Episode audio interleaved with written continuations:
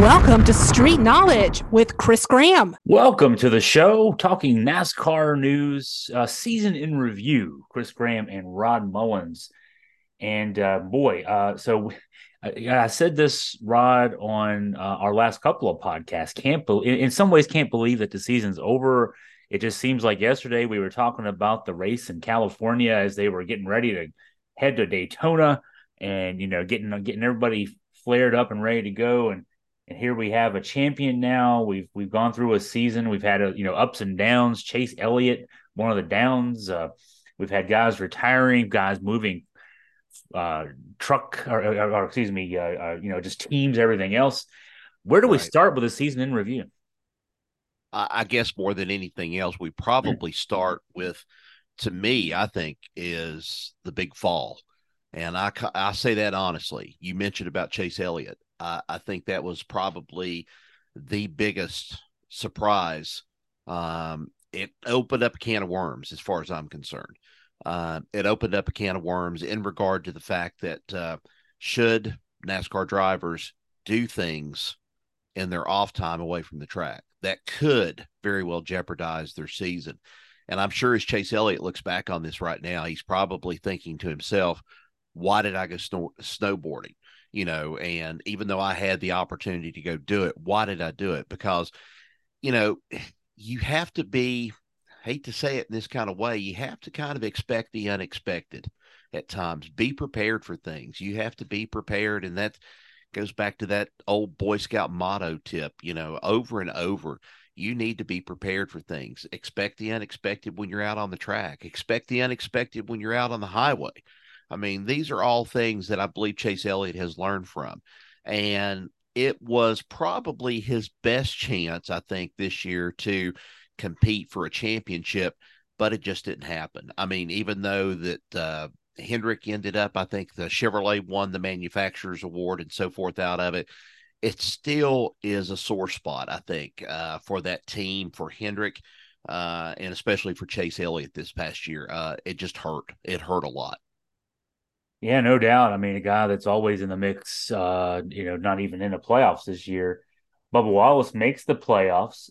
How important was that for his career? I mean, he, you know, I I think going into the season, he this was a make or break season for him. I mean, obviously he didn't win the championship, but he got he made the playoffs, advanced around.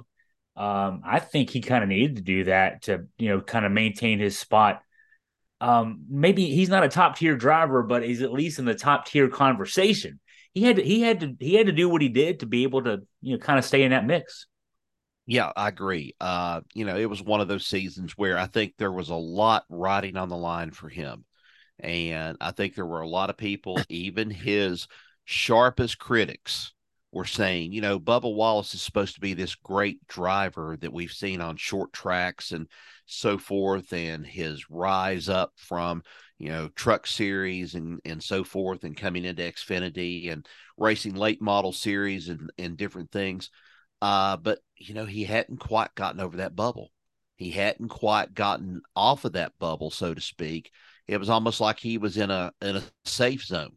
And then it was, you know, here you are, you're faced with making the playoffs, and you know, you either get better or you get worse as the season goes on and that team improved. I think that team improved a lot. I think they learned a lot more about each other more so than it was Bubba learning about the crew. I think they both learned about each other a whole lot.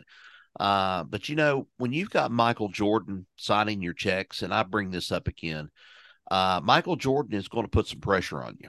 Uh, you know, it didn't, it definitely didn't work with the the Bobcats slash Hornets and everything when he had those when he had that team but I think it mattered especially to Bubba Wallace. And whether it be because of color, I don't know what, but I think it put some pressure on him that, hey, it's time for me to show something and, you know, fight against, you know, whatever has been the the thought before that we can't drive. Now the next step is, okay, now that we've got an African American who has made the playoffs in NASCAR, let's see what we can do about getting a female in a car and making the playoffs. That's going to be the next step. I think NASCAR is going to have to uh, look at and see who is viable getting into that kind of position. But for for Bubba Wallace, yeah, it was make or break this year, and I think there were a lot of eyes on him focusing on the negative more so than what he was capable of accomplishing. Um, does he still rub the media raw the wrong way? Yes, he does. He still rubs other competitors the wrong way. But he goes out, he is at least I have to say this, he's been consistent, and that's what got him into the playoffs this year. So outside of Chase Elliott, who uh, his his not making the playoffs was self inflicted. You talked about the snowboarding; he missed several races. That's the main reason he missed the playoffs. So outside of a guy missing a bunch of races to miss the playoffs, who do you think was the biggest disappointment this year? Who had a lot more expected? Maybe made the playoffs, just didn't advance very far. Maybe didn't make the playoffs. However you want to quantify that, how, who who do you think would qualify as the biggest disappointment? Um, I'll give you one and it kind of stands out with me is Kyle Busch. Kyle Busch set the woods on fire coming out of the gate. Um, you know, won his first race. Uh, gosh, what three or four races into the season or something, pulled off a, a race win. Uh, things looked good there for a while with Richard Childress Racing, and then we saw what appeared to be I don't know if it was as much Kyle Busch as much as it was the team, whatever. We didn't get this uh, thing in the media that Kyle Busch was at odds with his crew chief or he was at odds with his crew whatsoever. Um, I think they were all on the same page. Um, I think what we got was the fact of, well, we've the newness is kind of worn off. So now let's just see what we can do the rest of the way. And I think they did enough that got them into the playoffs there in that first in that first round of the 16. But then after that, they just kind of faded pretty quickly after that. Um, this year coming up for 2024 is going to be a make or break year for Kyle Busch. I think he has to go out and he has to definitely uh, set the track on fire with what he's capable of doing. And I think it's going to, we're going to see an obvious step up by Richard Childress Racing to try to put him back uh, to that pedestal once. And I, I hate to say this, folks, once held by Dale Earnhardt uh, they're going to try to put him to that pedestal again. They're going to try to put him up there to that pedestal because I think Kyle Busch is a very, very good race car driver, no doubt about it. Um, it's just the fact of what he's had the past couple of years. This year, it was daylight compared to dark last year when he was running for Joe Gibbs Racing and and did not have a good uh, good season altogether. So I think it's uh it's a make or break year for him. But that was the disappointment for me this year was Kyle Busch um, really just setting it on fire at first and then just kind of fading off like an ember floating up into the sky. It just kind of burned out after a while and it kind of floated back down to earth after that. So it just it just didn't materialize the way you'd hoped. On the flip side, biggest positive surprise in 2023. Mm, that's a good one right there. Big that's hard. There's a there's a lot of guys you can go to there. yeah, there's a lot of guys with that. Um, I really have to say that Christopher Bell was another positive thing for the sport this past season. Um, he hung right in there, was in the playoffs last year, made it again to, uh, you know, the Phoenix race again in that final four, and then everything came apart for him. I mean, everything came apart for him in that race. The biggest surprise, I think, probably another one of those, William Byron, as many races as he won all season and yet he was there toward the end, uh, made it, just didn't quite get it over the finish line to where they wanted that championship or they got that championship. But I have to go back and I have to really look at it that uh, probably Ryan Blaney was one of my biggest surprises this year. Uh, did I expect him to win a championship? No. Early on in the season, I kind of expected a, a kind of a so-so performance from Penske Racing this year, especially with Ryan Blaney. Um, I would have expected it from Joey Logano. Uh, there's one that we could throw into the disappointment thing. Um, I could throw that in there too and just say Joey Logano was a big disappointment this past year for uh, Penske Racing, uh, not making the playoffs. And, uh, you know, getting back to the same thing, the biggest surprise, um, I'd have to include Denny Hamlin in there. I'd include Denny Hamlin on big surprise and biggest disappointment because there he showed up and we thought, well, gosh, we were talking in October. He may be going to win the championship. It seems like they've got all their ducks in a row and they're ready to go. And then everything fell apart for him. And then that one race that he, I think he pulled the DNF before uh, the season going in, before they even got to uh, Martinsville, somewhere in there, before they got to Martinsville, he had, ended up pulling a DNF. Uh, that didn't help him any. Uh, that was one of those that just that cost him down the line, and he admits it now. He admits it. You know that they just kind of lost focus of the prize where they were where they were hoping to go to. So I kind of give a, a plus and a negative to Denny Hamlin on that. One other surprise, he only raced uh, very limited this year, but he did win a race. Uh, and now looking for a full time ride in the next couple years. Shane Van Gisbergen came out of nowhere, uh, won in Chicago on the streets of Chicago, the mean streets. Yep. Um, and uh, and, and uh, some of the other drivers said, "Man, he made that look easy."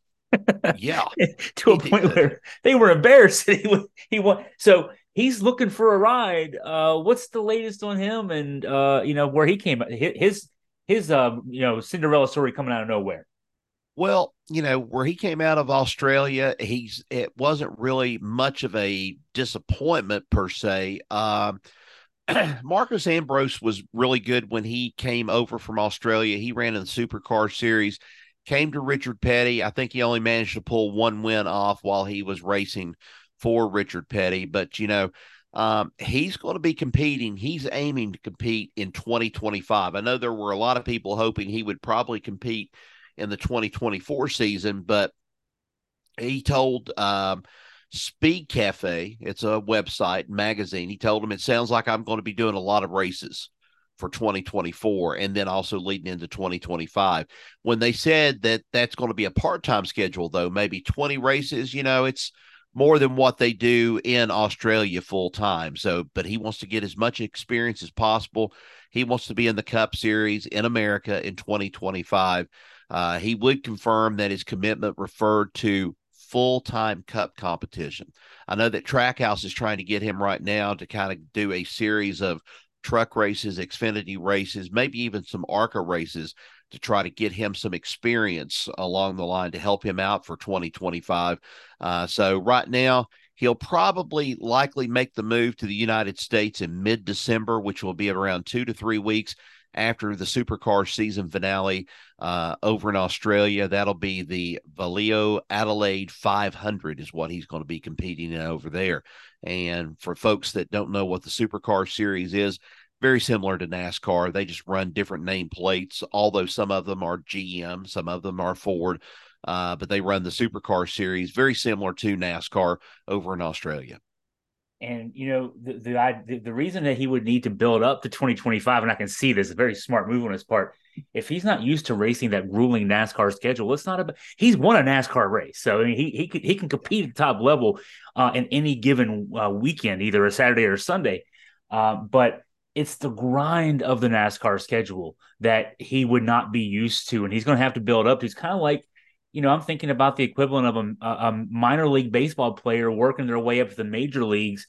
You know, you, you, you it's it's it's as much about you know being able to do it from February to November as it is just winning one race. So that's that's a pretty smart and gotta it's got to be tough because I'm sure there are offers out there and he can make a lot of money next year. But if you if you want to do it right, take your time and get there when you're ready. Yeah, and I, I agree with that. I think that's what he needs to do. Um, like you said, I you know it takes it takes a special breed to do a 36 race schedule plus do some testing in between of what they do have of testing and then all these other requirements.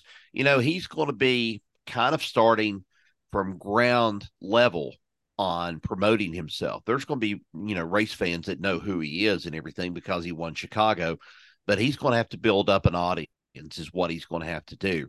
And uh, yeah, it's going to take him some time and everything.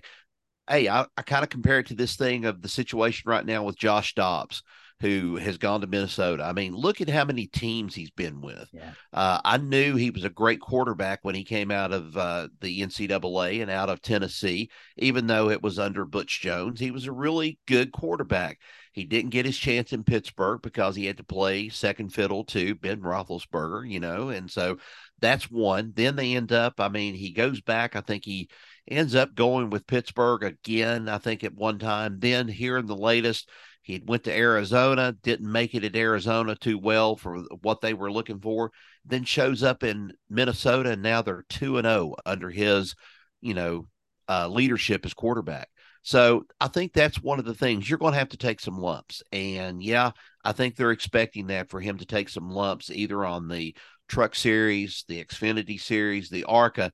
They're they're taking that in consideration. They know the talent's going to be there. It's just a matter of getting him ready to be able to display that talent, what he's capable of on a full time basis. Josh Dobbs equivalent to Shane Van Gisbergen in one sense. Uh, Van Gisbergen won his race in Chicago, first race in NASCAR. Um, right. Josh Dobbs won his first uh, start with Minnesota. Uh, he hadn't even run a snap in practice with the Vikings that week because they were trying to prepare another backup quarterback to be the starter, and he didn't even know all of his teammates' names, and he won a game. so yeah, and I think it was even wild too that he came to the uh, you know their uh, their facility up there, the stadium and everything. He came for the game that day, and the the people, the ushers and the security people, they gave him a rough time. They were like, "Who? Who yeah. are you? Who are you? Why are you supposed to be here?" Yeah. And finally, they got past that. And now they know who he is. So I don't know if we've jinxed him for you know week three or his week three in the NFL this time around with the with the uh, Minnesota Vikings. I don't know. We'll have to see. But you know, got a bunch of them up there talking about playoffs before it's over with. You know, some possibility of hey, he may lead us to the playoffs, but you know, that's I don't know. It, it's a little bit early on to be able to call that one right now. I think if, if we've got the power of the jinx, we need to wield it wisely. Um, let's see. I'll start talking good about Alabama football, Duke basketball oh boy, I can have some fun with that. So let's let's have that power of the jinx. I want to. Well, we you know, in one way, when we started saying that we wouldn't talk about Denny Hamlin, is when we jinxed him, and he started doing not so good after that. So there may be a, it was a reverse jinx there. Yeah. yeah, a little bit. Fittingly, we'll finish this podcast. A couple of items about Kevin Harvick. I say fittingly, we'll finish with because he finished his full time career in NASCAR this year, a seventh place finish in Phoenix in the last race. Um, but there is some I there is some hint that he may because uh, I, I, I, couched what I said there uh, very carefully. Full time career, he may want to race a little bit more, just not full time. Right, and I think what he's doing is he's kind of getting the feel of whether or not he's going to do something maybe with a race team or whatever he wants to do or his own race team. But um, you know, they asked him during the last full time uh, competition weekend at Phoenix you know what he was going to be doing and what he was going to do besides going into the booth uh, for Fox and working for them next year in the the spring series of races. Uh, Harvick said, "I'm not sure yet. The door's open." He said, uh, "I'm not going to drive Cup ever again. I can't be competitive. I can't make myself go there and say I'm looking for a top 30." So, and I understand that. I understand that right now where he's coming from uh, you'd be lucky to run 30th. I think the way that things are and the way things are changing. But when it came to the truck series and it came to the Xfinity series, he's a part co-owner in a series, the Cars Tour, that I think he and Dale Earnhardt Jr. and I think another driver kind of uh, went in on all together. And uh, so they co-own the Cars Tour, and you know he believes that when it comes time to scratch that itch, if he's got the itch to get back into a race car, he can either do it maybe in the car series, sort of like what Dale Earnhardt Jr. is doing off and on at select races, or, you know, maybe he thinks the Xfinity stuff is probably a little bit more interesting. He, he's worried more, I think, right now about doing a great job for Fox. And I think he will do a great job for Fox. I think it's going to bring a little more energy and a little more how can I say this a little more in depth kind of um, coverage. At least we we get it from Clint Bowyer on one hand, but now that you got Kevin Harvick in there, you're going to get Mr. Excitement sort of himself. Kevin Harvick can get really excited about talking about a race car, but at the same time, he can really let you know the ins and outs about that race car and how that race car is running even from being up there in the booth. So I think he's going to try to do the best job he can. Uh, once he gets settled in, by the time he gets to June, he said that maybe we can fit this in. Looks like a good weekend. Maybe we can do it. but he said, I think I could race the super late model series during the week because they have a lot of Tuesday night races and Thursday night races, but I need to drive it first to find out what he's going to do. So he's still got some driver in him. Uh, the driving piece is still there for him, but he's not exactly sure where it's going to come to being yet. Uh, I look for him, like he said, that late model series at least during the week, and then possibly after June, opening up maybe a race or two, maybe a month or two. Uh, you know, see how he's going to do on the Xfinity series and just enjoy himself, have some fun. I think that's what Dale Jr. is trying to do right now, and I think he's trying to get back a little bit of that competitiveness that he kind of had to take, uh, you know, kind of a back seat to after he was ruled with that concussion and so forth that they thought he'd never race again or they thought he would not be racing. Uh, yeah, we saw Dale Jr. and we saw what Dale Jr. was capable of even this past season when he was running at Bristol. Uh, a lot of great things, and I think Kevin Harvick could do the same thing too. You know what else I think Kevin Harvick can bring to the booth? I think he can bring a little shake and bake. Uh, perhaps oh yeah, Clint Bowyer. Yeah, the last item we'll talk about. You you you phrased it when we were talking about what we put on the show. It's either art imitates life or life imitates art. This, folks, is a true story. he is buying. This is not made up. It's just not made up. Just tell people what Kevin Harvick is buying. He's buying the six point was it six point five or something like that six point seven million dollar mansion that was featured in Talladega Nights, the Ballad of Ricky Bobby, and I'll you know we saw the house uh, everybody, you know, kind of thought that, hey, this uh, it was all staged, you know, the house and everything. But no, they, this was an actual house that they did some of the filming in, the outside shots and so forth. And yeah, he bought it. I, you know, I was like, wow, he bought this house. What's he, you know, what's he going to use it for? Well, of course, he's going to use it to live in, but it kind of caught me off guard when he did that. I was just in shock that he was going to go and he was going to buy such a thing. And, uh, you know, as you can tell right now, the dogs are real happy about that too, because they're going off back here in the background a little bit, uh, thanking Kevin Harvick for probably buying this house and making it famous. Again, there's just one other thing I wanted to add about it. It's a 12,000 square foot home that has six bedrooms, nine bathrooms. Wow. An infinity pool, boat dock, and four car garage, among other features. 6.75 million and it's in a gated community on Lake Norman. And if you're ever heading down there on the interstate at Lake Norman, there around Cornelius, North Carolina, you kind of come edge to edge, the road with the lake right there. And you see a lot of nice houses right there on Lake Norman. And that's where a lot of the drivers uh, they have their homes down there. And I'm telling you, he he got a good one, is what he did. He got a good house out of this, even though, you know, the like I said, the mansion is real. He's you know he's doing it all. He's enjoying it. He's gonna he's going all the way to the bank with this one on six point seven five million. As long as he doesn't run around uh, on the track in some of those late model races on Tuesdays uh, in his right. tidy whiteys, uh, we'll yeah. know everything's okay, right? yeah, we don't we don't need to see him like that. One other note we want to I want to point out too that uh, you know asking uh, you know even listeners and stuff if you are familiar about the name Ken Squire. Uh, you know him to be the voice uh, for a long time on CBS of the Daytona 500. Uh, he was one that made the famous call when Bobby Allison, Donnie Allison, Cale Yarborough, they all got into it there, uh, there in the turn, and uh, ended up the the race being won on that uh, snowy weekend. Um, well, sources are saying now that he had not shown up or he was not available for a particular, I think it was a New England Sports Hall of Fame sort of uh, thing that they were having uh, about racing. Uh, but he is now, Ken Squire has entered into hospice care following numerous health challenges over the past few years. Um, if I'm not mistaken, I think he's had uh, he's had a stroke and then also some other issues.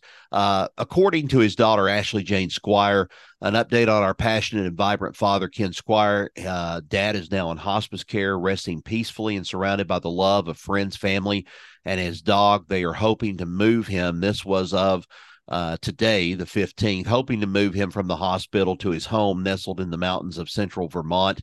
Um, after such big and bold adventures, it seems inconceivable that one tiny intestinal blockage could fell him like it has. But uh, yeah, we've we've kind of been on that end ourselves here. Our family has. But the family is deeply grateful for so many of you who are praying for peace for dad and comfort for us. And and I'm going to admit it. I, you know, I'm going to miss the man when the man does pass away. I'm going to miss him. Uh, I know some of the legends that were up there that day uh, for the New England Racing Museum. Uh, it was supposed to be this past Sunday. Uh, Ken Squire, Mike Joy, Dick Berggren, that was just to name a few. Jack Arute was another one, and MC Allen Bestwick. And I'm familiar with Allen Bestwick from my time in radio when I worked uh, the local radio scene. And I had to talk to Allen Bestwick on a semi regular basis, either for ABC radio networks or MRN when he was working there. And so, uh, you know, they had a big lineup for that, but uh, definitely missing from the lineup was none other than Ken Squire. So we hope everything goes all right with uh, Ken Squire and also thoughts with the family on this because it's going to be a big loss when he does pass away. I know people haven't heard him for a long time, maybe on the air, but you know, he just had that voice. He had that voice for racing, no doubt about it. Yeah, he, he was the voice of racing for a generation there, no doubt about that too. Yep. Yep. Well, good good way to end that uh, the, the show. And boy, this this wraps the 2023 NASCAR season. Hard to believe. Uh, just a couple months away from starting to right back up. So, um, yep. uh, you know, it's just the way the way the world turns. We'll we'll get pe- get people caught up on the comings and goings and get them ready for Los Angeles and then Daytona and whoever whatever else is coming up. It'll be be a lot of fun. But Rod, this has been a another fun season for us to do this podcast. I want to thank you as always for sharing your time and your insight each week to help us figure things out. I appreciate Chris, and I appreciate the people that download and listen to the podcast and everything and follow the podcast.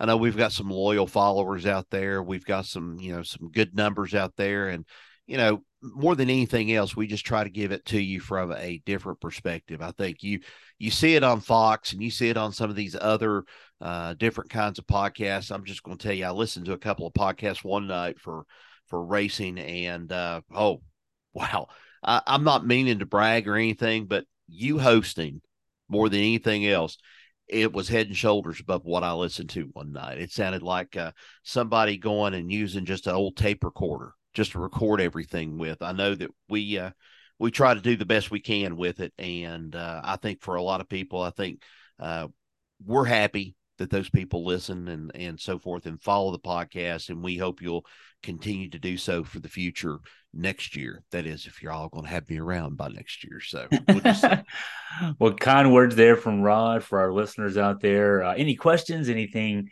to uh, share with us? Anything you want us to look into? uh, for future podcasts, please email me at chris at augustafreepress.com.